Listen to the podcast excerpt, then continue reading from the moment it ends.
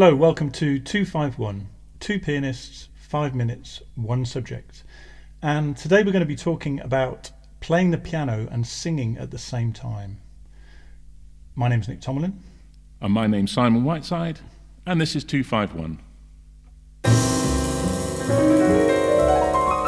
So there's a long history of piano players who also sing or singers who play piano, and that distinction is probably one we should explore here. In fact, I think probably there's a whole other podcast, Nick, where we could go into a bit more of a historical look at those people. Mm. Uh, but today we're going to talk about more or less our own experiences. Um, as the, any of you who follow me may realise that I am a pianist who also sings, and uh, do quite a lot of solo gigs these days where I sing as well as play.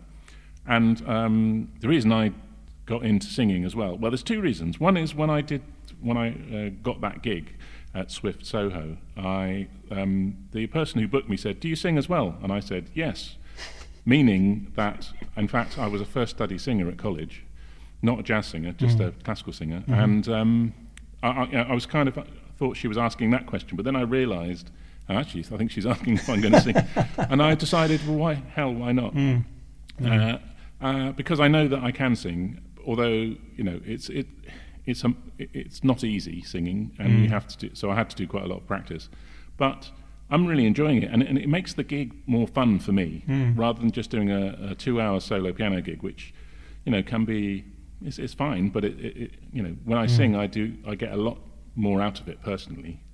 Um, and of course, you you accompany a lot of singers, don't you, Nick? I do, yes. Um, I've never actually sort of taken the plunge. I mean, I think probably a lot of pianists have toyed with the idea of um, of singing, but I've never, I've I've, never done it in public. Uh, let's put it that way. Um, but I think, yeah, I think it, it's interesting. Um, I think it- it's possible that you know uh, a lot of piano players um, kind of get used to accompanying singers and possibly thinking, well, I could maybe I could I could do this, you know, um, and and then sort of take the step into actually singing as well, you know, as sort of adding that string to their bow, as it were. Yeah, I mean, in trad jazz, in sort of people who play early jazz, there's there's quite a quite a lot of people in a band. In, in if you get a six-piece trad band, which might be say clarinet, trumpet, um, trombone, frontline with banjo, bass, and drums.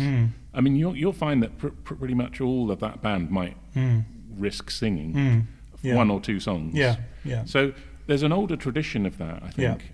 But um, the thing is that to get to be really good at it, um, you know, your Diana Kralls, uh, your Jamie Cullums, that it's quite a difficult balance to get to be a good enough pianist and a good enough singer. I think. I mean, I, I mean, uh, the level I'm doing it at it is, is irrelevant, but.